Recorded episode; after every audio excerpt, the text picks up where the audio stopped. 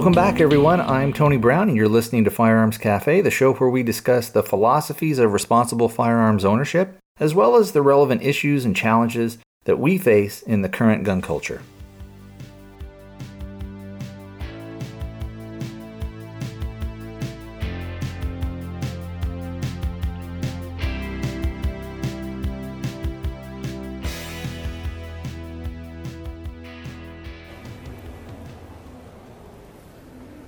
Hey everybody, what's going on? Today is Thursday.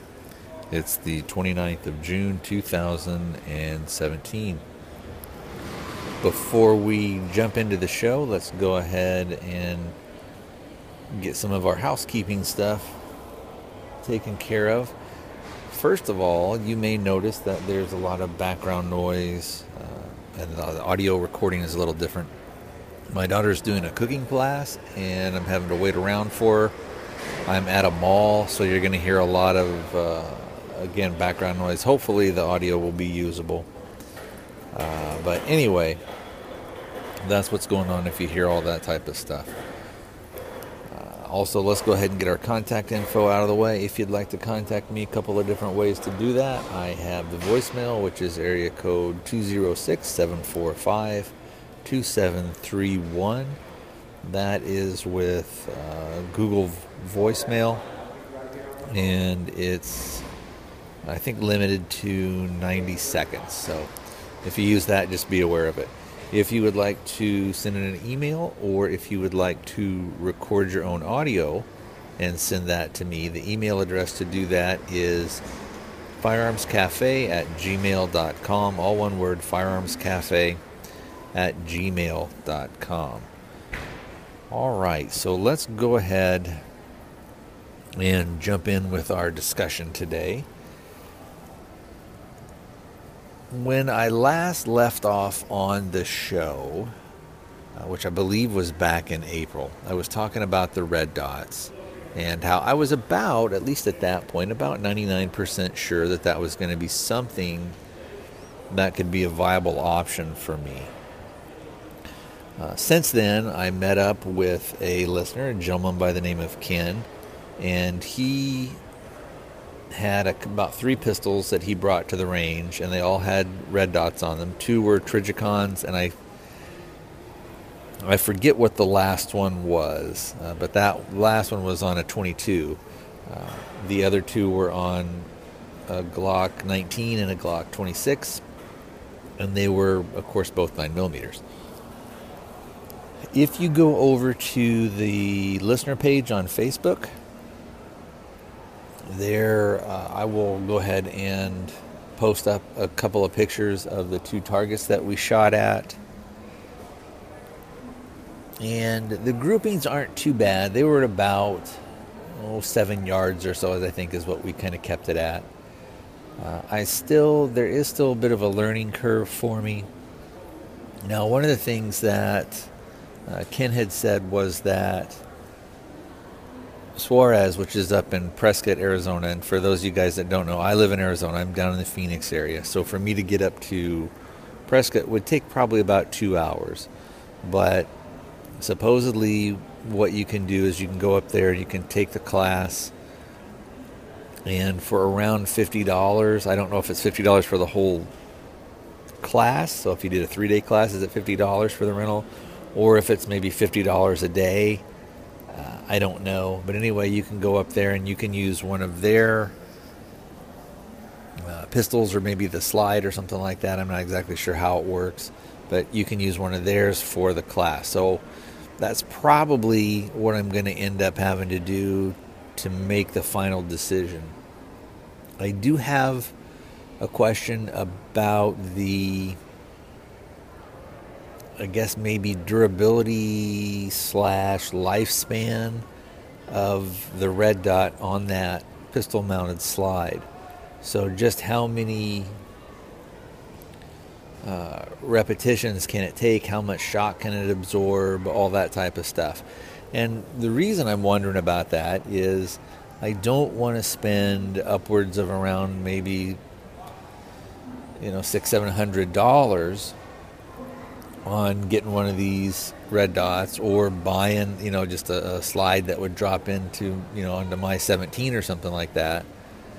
Uh, or if I was going to do it on on on the um, on the VP9, of course, I would have to slide have to have the slide milled, and I don't really know if I want to do that or not.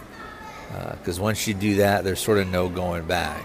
So probably what I would do is I was gonna if I was gonna go the RMR route, that may be something that I would do on the Glocks, and I would probably, realistically, probably just purchase a slide and kind of see how that that worked. And then again, you you wonder, well, are you going to have compatibility problems? Probably not. You know, with the Glock, especially if they're using if Suarez is using a a Glock upper slide that they've gotten, and then they're just milling that out so that it's you know it's a factory slide type thing. So anyway, that's kind of one of the questions that I have about it. Uh, like I said, I'll put those uh, pictures up, and I'm going to check. I'm doing this on my phone, and so I want to check and see if it'll let me pull up. If it'll let me pull up photos here, so I'm going to kind of stumble around. Sometimes on there, if you open up another app or go into something, it will sort of shut itself down. But it looks like it's going to let me go ahead and do that. So, uh, okay, so let me pull it up. So on the images that you see, the groups aren't too bad. They're not terrible. Uh, on the first picture, um, on targets one, three, four, and five. Those are all nine millimeter on the target number two. That is uh, when we shot the 22. I shot on the target, and then Ken actually shot at the actual number two. And then on the second target, we sort of see the same thing. Um, the way that I uh, did that is I just put, we had some lime green paper left over from a project that my daughter and I were doing and so I just put that under the target so that you could see. Uh, and most of them I shot around like 10 rounds or so per per target. So you guys can check those out and sort of see what you think. Um, for me, again, you know, I wasn't. I'm not trying to get one sort of ragged hole. I'm just trying to sort of see how it's going to how it's going to work out for me. There is still some I guess, kind of training issues that I've got. And I don't know, again, if it just needs to be adjusted to me. Kind of a, maybe a little bit more behind the scenes stuff. He had actually offered to let me borrow one of his guns, but, well, I thought that was very kind. I kind of like, oh, you know, I don't know if I really want to do that. Um, I don't want to sort of be responsible for somebody else's firearm or if I break it or, you know, something happens, you know I would uh, I would feel really bad on that. Of course, I'd have to I'd, I'd, replace anything that I broke, but I would feel really bad. So anyway, uh, go over to uh, Facebook and on the Firearms Cafe listener page. Click on that, and you'll see those photos and leave some comments if you want. Um, now, kind of in that same vein, I was listening to the Pro Arms podcast, and they were talking about sort of the rise of the red dot and some of the stuff that they were talking about on there was that they had a gentleman who had done some experiments and tried to do for lack of a better term a little bit more of like some scientific thing. Scientific is going to be in quotes but trying to keep some of the same variables and things like that so that you just don't have one person's experience. And so they had the red dots and they had people that were uh, tuned in kind of compet- uh, competitive shooters. They had people that were just regular shooters, and they had people that were novices. And uh, kind of across the board, what they found was is that people had some trouble picking it up, and it wasn't as intuitive as sort of that you're led to believe through some of the marketing.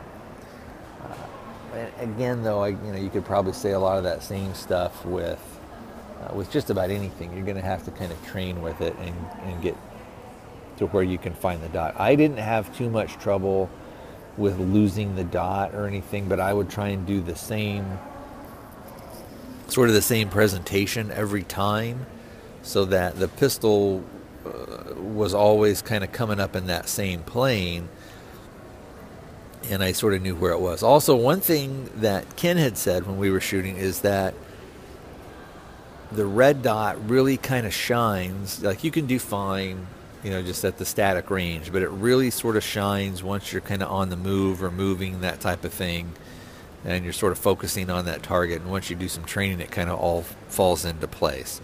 So, again, we'll have to see on that. But anyway, getting back to the pro arm stuff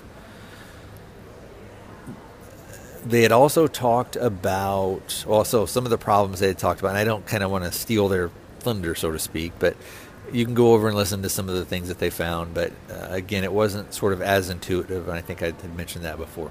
But they also talked about that a thing that people had a little bit more success with was with kind of the, uh, and I can't remember if it was a light and laser combination but the green lasers. And according to some of the research that I've seen, they say that the eye picks up green better than red. Uh, so, and uh, with the Viridian stuff, I think it's a model. I, I, I, I might, I'm probably going to get it wrong. Uh, like X5L or L5X or something like that that Viridian makes, and they have one that's a combination light and laser and I think the cost on that one is in the three hundred dollar between the three and four hundred dollar range. So you know, if you're looking at maybe something like that as an option as opposed to going with a red dot, some of the thing with that is, of course, you can you can switch it easily in between other pistols or even a rifle. You know, there's more mounting options for it like that. You the the cost of them, let's say coming in at that three to four hundred dollar range. So if you bought, let's say, a complete slide from Suarez with the red dot mounted and all that other stuff, or if you're having to have your own pistol milled and then buy the red dot, you're probably looking. And I, like I said before, it was going to be around anywhere from eight to twelve hundred dollars to get that to get all that stuff kind of done uh, the the way that you want it. Uh, again, you're looking at you could buy three of those type of lasers. Now, again, is there a durability issue with those? Um, is that something where every after so many rounds that uh, those things are not going to be able to absorb the shock as well, or is it that the flashlight laser combination sort of by its very nature can absorb more punishment. You know, I don't know. I, I don't have any long term use with either of them to where it would be like, oh, well, after 10,000 rounds, these things are just too beat, and so you've got to go get a new one. Having said that, the average person is not going to fire 10,000 rounds in a year. Uh, the average person, if you if if they fired 1,200 rounds in a year, would probably be a lot. Uh, I know I don't get to the range as much as I would like. I don't, and part of the problem, you know, with me going out and shooting, I used to be able to just zip out to the desert and go out and blast away and have a lot of fun, and we could go with my friends.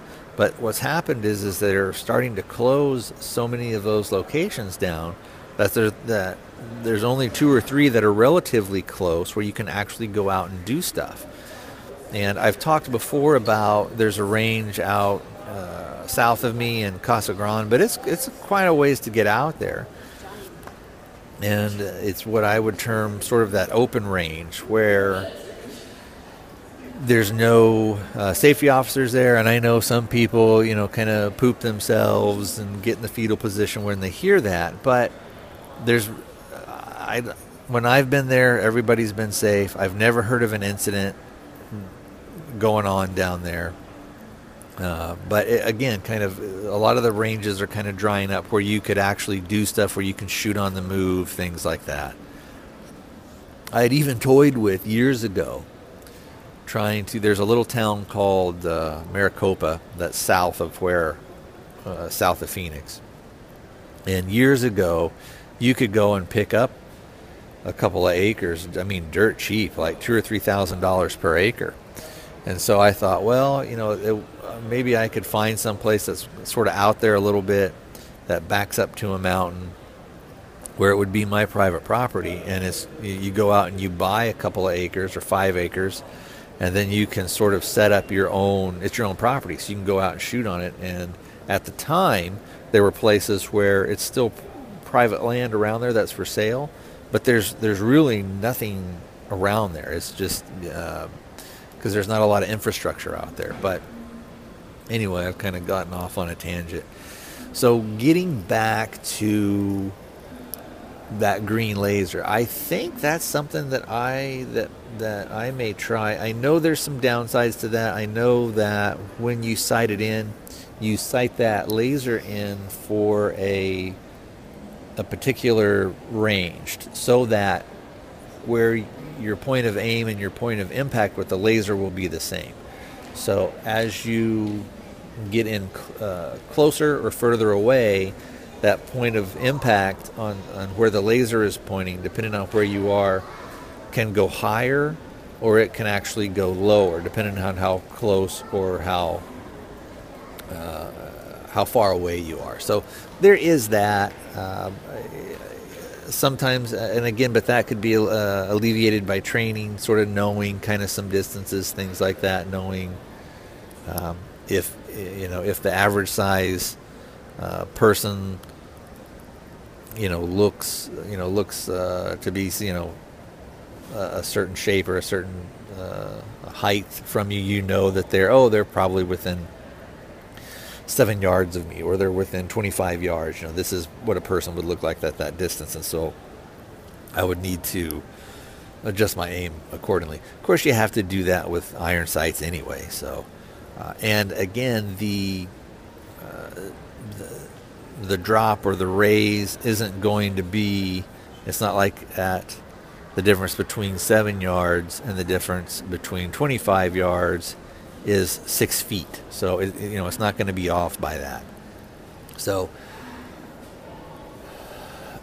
that's kind of where I am. I, I know I kind of with with some of the gear and stuff. I'm always looking, especially since my eyes aren't what they used to be. I'm always looking for something that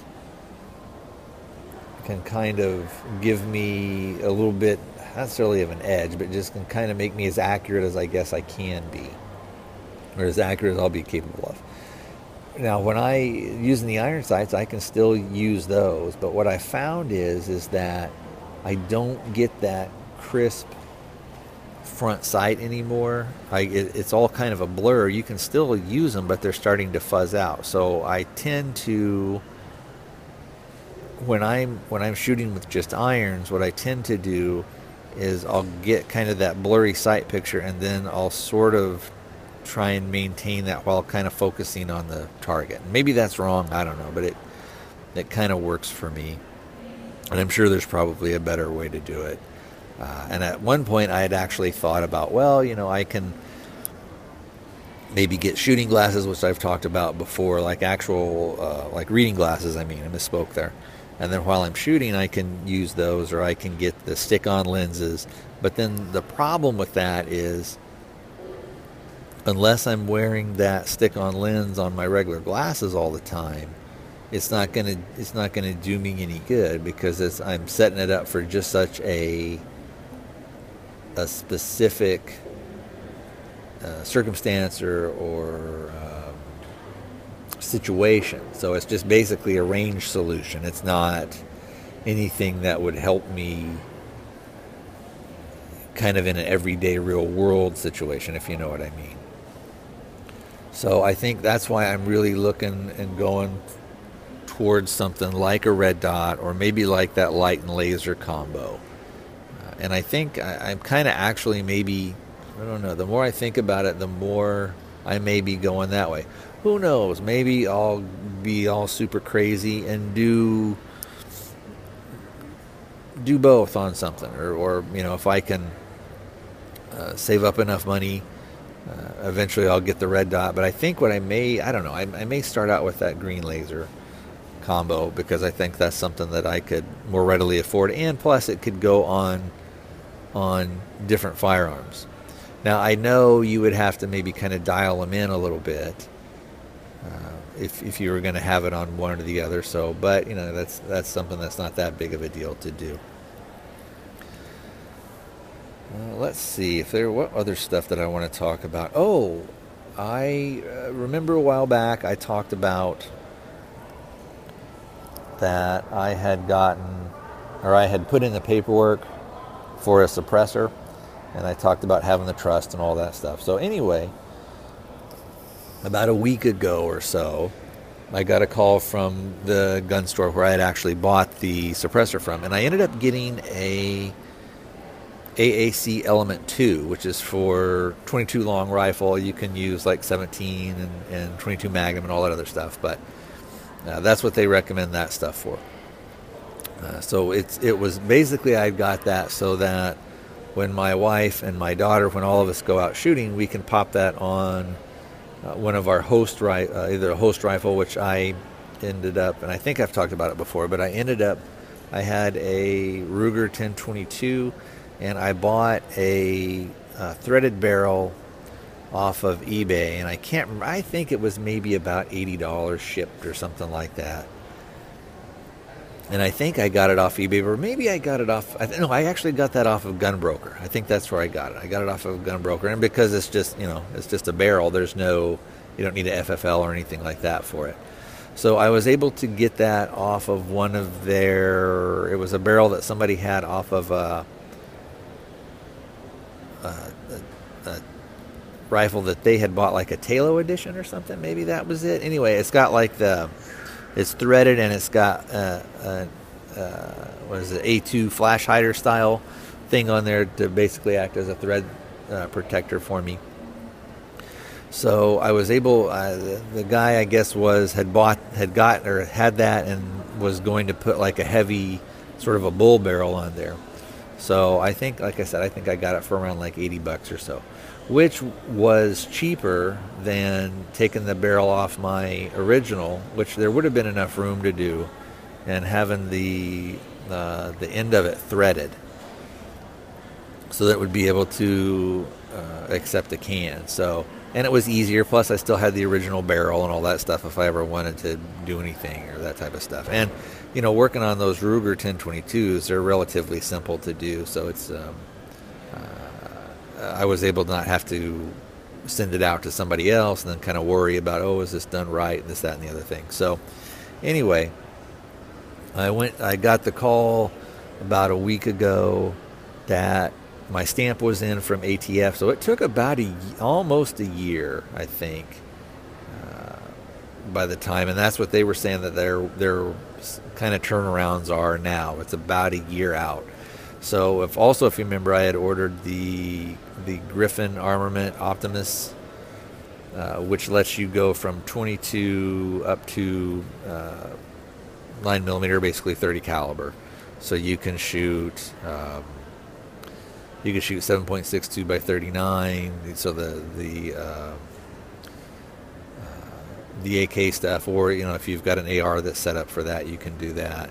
You can also shoot 300 blackout through it. You can shoot 9 millimeter. Of course, you can't shoot anything above that. So, uh, so you can't do 40 cal or anything like that. Uh, so anyway, that's going to be coming. So if this came in probably within another month or two. I should be able to, to get that and pick that one up. Uh, and just a little quick kind of primer on, on how you do that stuff. So in the in the case of the element, what I was able to do is I actually bought it from the store. So I went in, they ran a background check on me, I think, and um, purchased the suppressor sent the stuff off to ATF, finally got that back. I came through. The weird thing is, is they did a delay on me. So I got the the paperwork and the stamp from ATF saying, "Yeah, you're cool to have this stuff." But then when the when the store ran an, another what is it, the 4473 ran the the the the instant background check, it came back with a delay. And he was saying uh, that it may just be because it's NFA items that they may automatically be doing a delay because he was saying a lot of the NFA stuff, he's saying a lot of them were getting delays on them. So I, you know, I don't know. I don't know if maybe the volume of stuff coming through, but who knows. But anyway, so uh, if you get a delay on something, what that means is is that they're saying that there's something not necessarily wrong, but something that they want to look at. So with you know with my name being relatively common, who knows if it came up with uh, a, a, similar hit or just something that that they wanted to look at. Or you know, I, if you're a little bit of a conspiracy theorist, you could say, oh, it's just a way. It's a de facto waiting period. Although you know I've waited a year already, so you know who knows what's going on with that. But anyway, if you get a delay, they can't just keep you delayed for months and months. What they have to do is, I think it's within uh, seven days or something like that, unless they come up with a legit reason for you.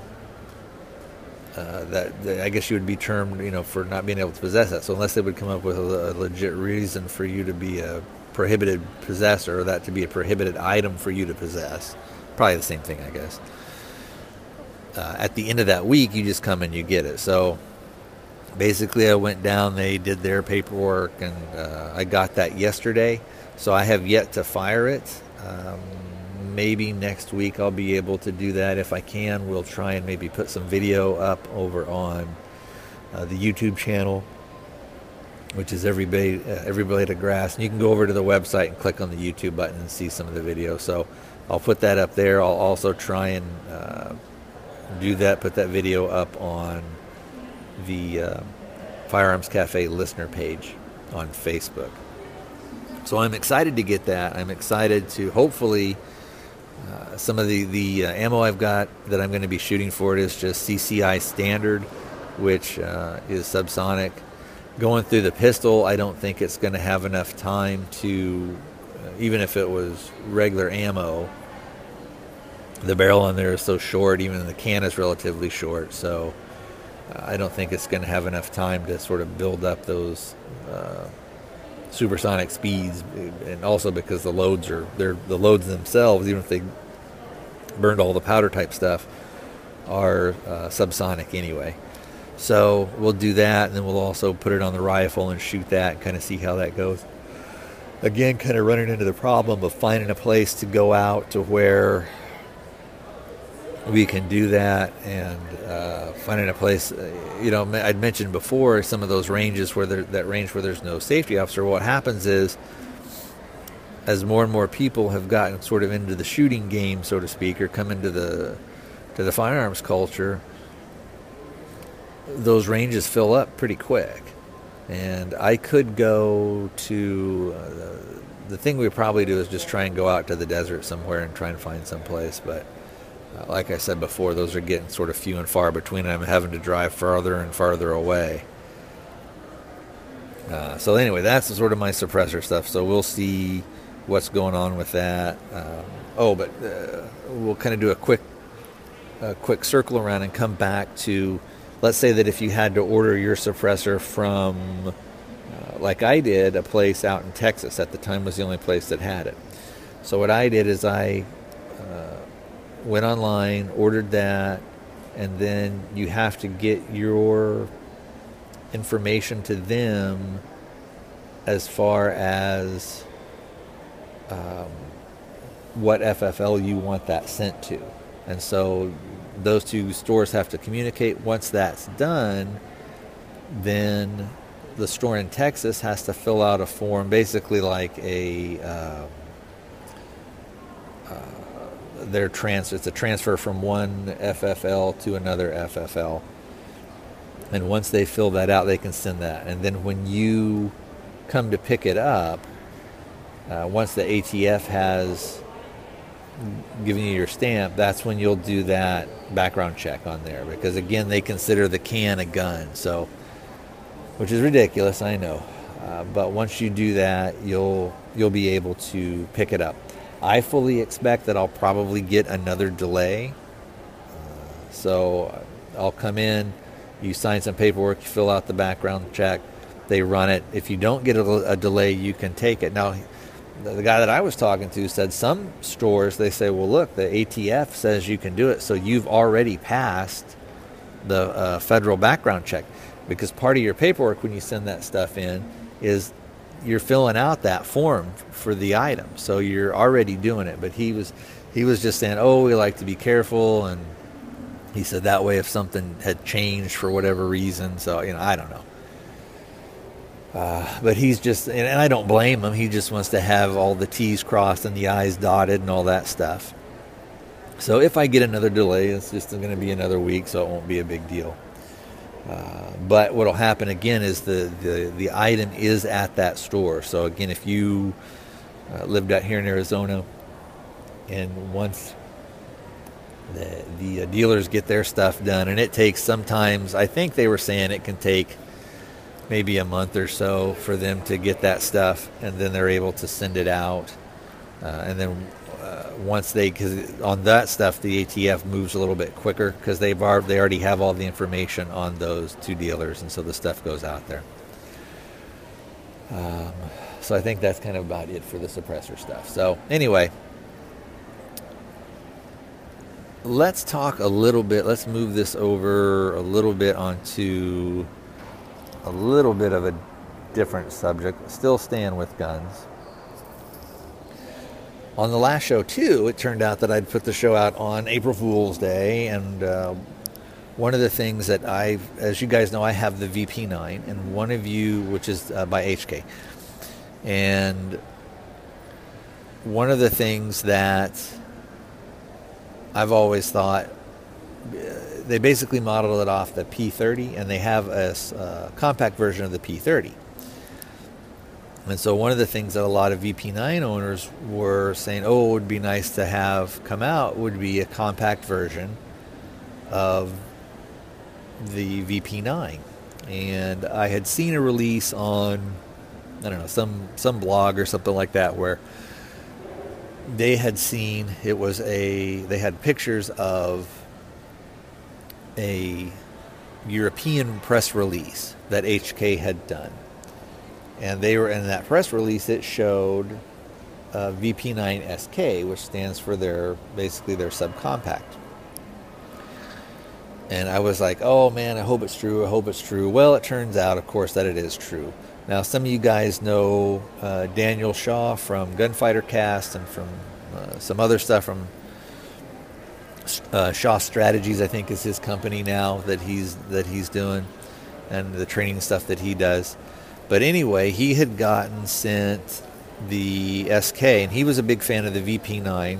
He's had a lot of good things to say about it, and he was also of the opinion like, oh, it would be really nice to have a compact version of that, and it just makes it easier to conceal carry all that stuff so they they sent him one. He and his wife Andrea uh, did some shooting, did a video. You can go over and if you just Google probably Daniel Shaw shooting VP9SK, that that'll pop up on YouTube or something for you.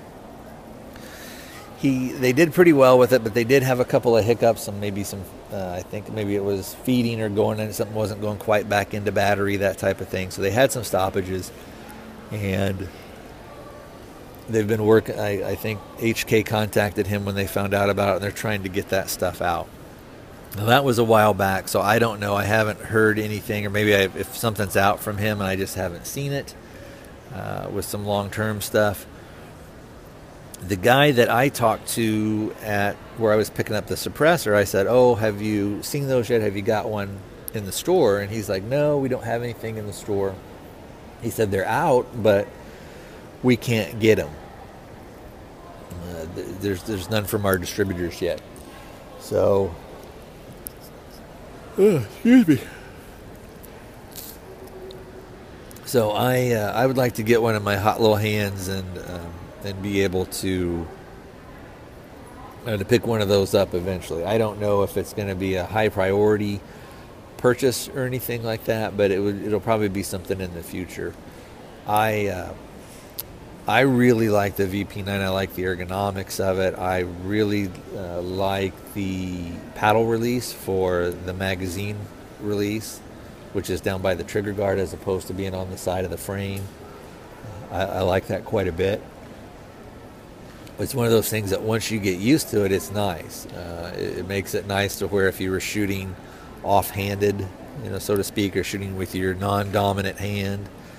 Uh, all your controls on there are pretty much ambidextrous and so with that paddle you've you've got your mag releases ambidextrous you've got the slide release all that stuff so uh, anyway like i said i am looking for so it is true that the uh, there's a vp9 sk and it is out on the market. How much it's going to be i don't know. Probably what you could actually pick it up at a gun store for I don't know, probably any anywhere between like five, six hundred dollars. Probably MSRP on it is they're probably wanting, you know, seven, eight hundred, or you know, who knows what they're going to price it at. But of course, you know, the, what you pick it up at the dealership is, or at the dealership, at the gun store is uh, is always going to be quite a bit less than that.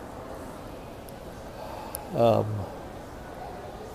let's also talk a little bit about we'll switch over into some political stuff and we'll kind of loop back a little bit with the tied in with suppressors.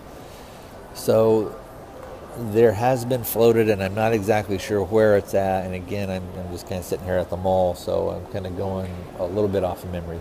But there has been uh, placed into some bill or maybe some budget thing or something like that, the Hearing Protection Act.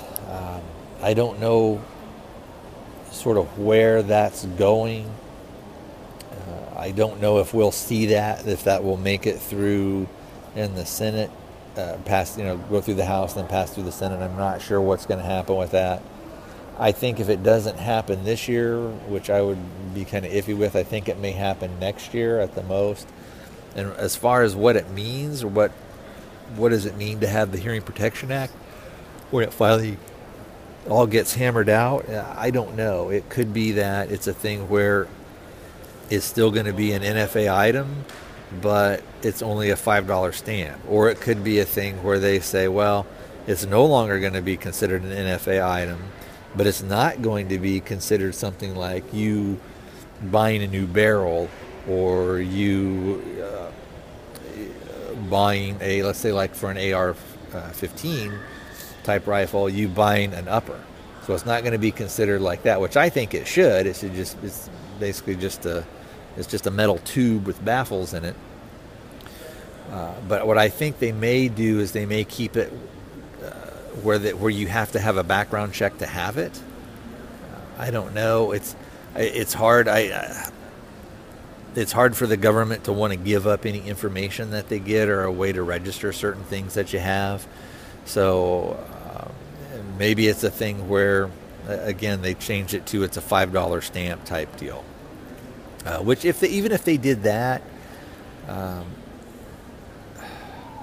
you could at least be able to sort of resell them if you want. I think it would open up maybe a used market a little bit.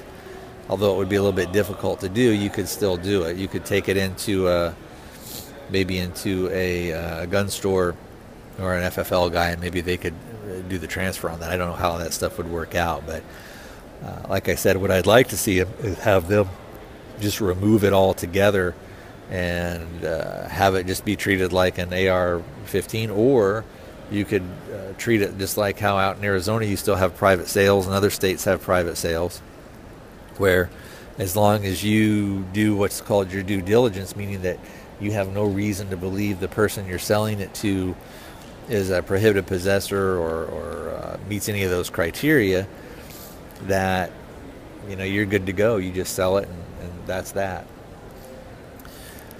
Uh, also, kind of keeping in the political vein, you know, when Trump got in, everybody thought, well, you know, he's going to executive order this and he's going to executive order that, and he'll take short barrel rifles off the NFA items, he'll take suppressors off NFA items and we really haven't seen that too much. Um, he's got so much other stuff sort of on his plate now. In all honesty, the guy that I wanted to be president isn't president, and the guy that I wanted to be president last time isn't president, and the guy the time before that I wanted to be president didn't isn't president. So the the people that I voted for in the past, you know, they didn't they didn't they didn't sort of win that position.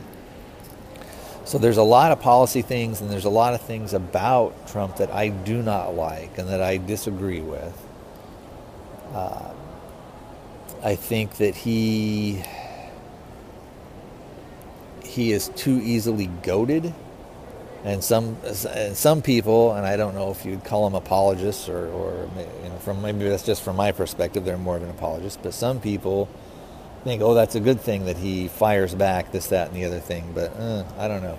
It seems from some of the stuff that I've seen that whoever he is in a meeting with last is sort of the person, the people that can kind of convince him, that can kind of play it up maybe to his ego.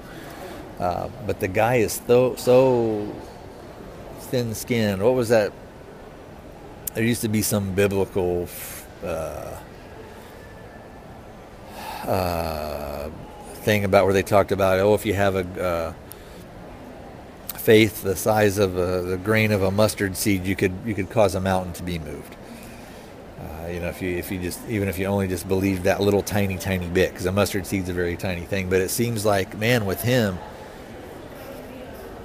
if you give him an insult the size of a mustard seed, you know, he reacts with that moving of a mountain type thing, which I don't know if that's what we want in the leader of our of our country.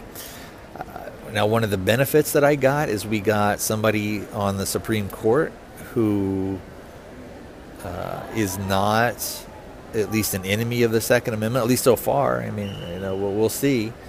Uh, but I think that the odds of him getting behind anti-gun uh, decisions and things like that are going to be, excuse me, are going to be pretty low.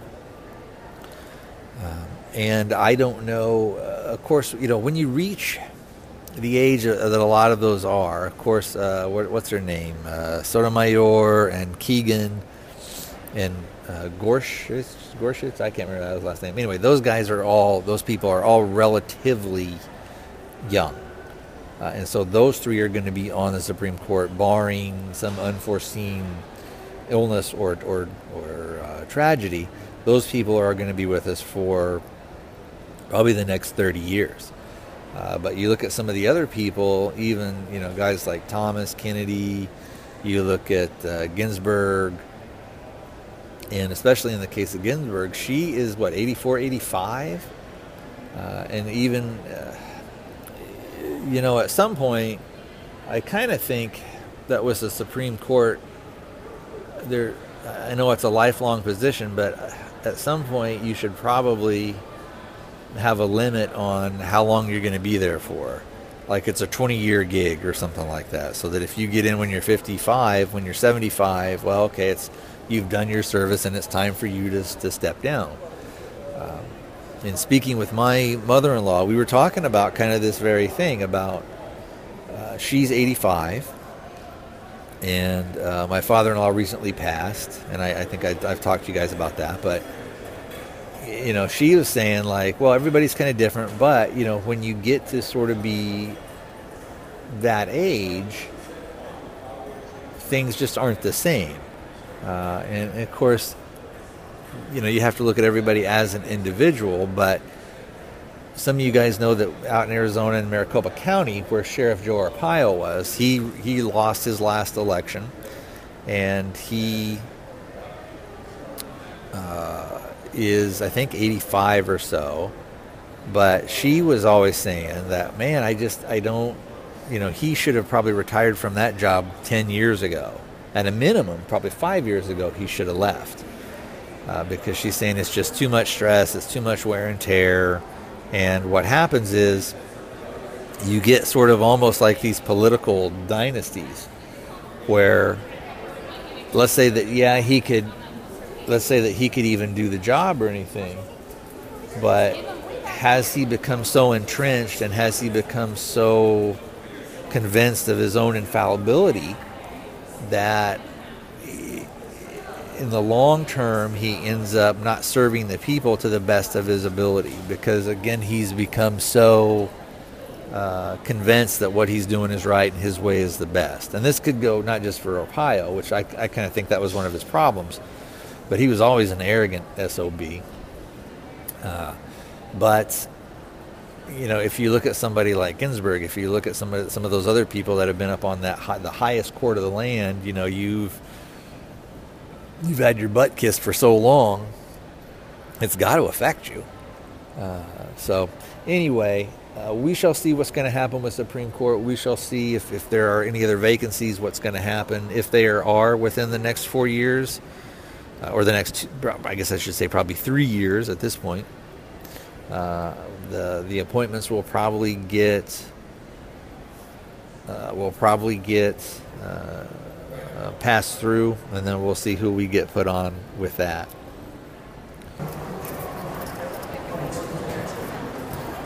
Well, my time with you guys is coming to a close.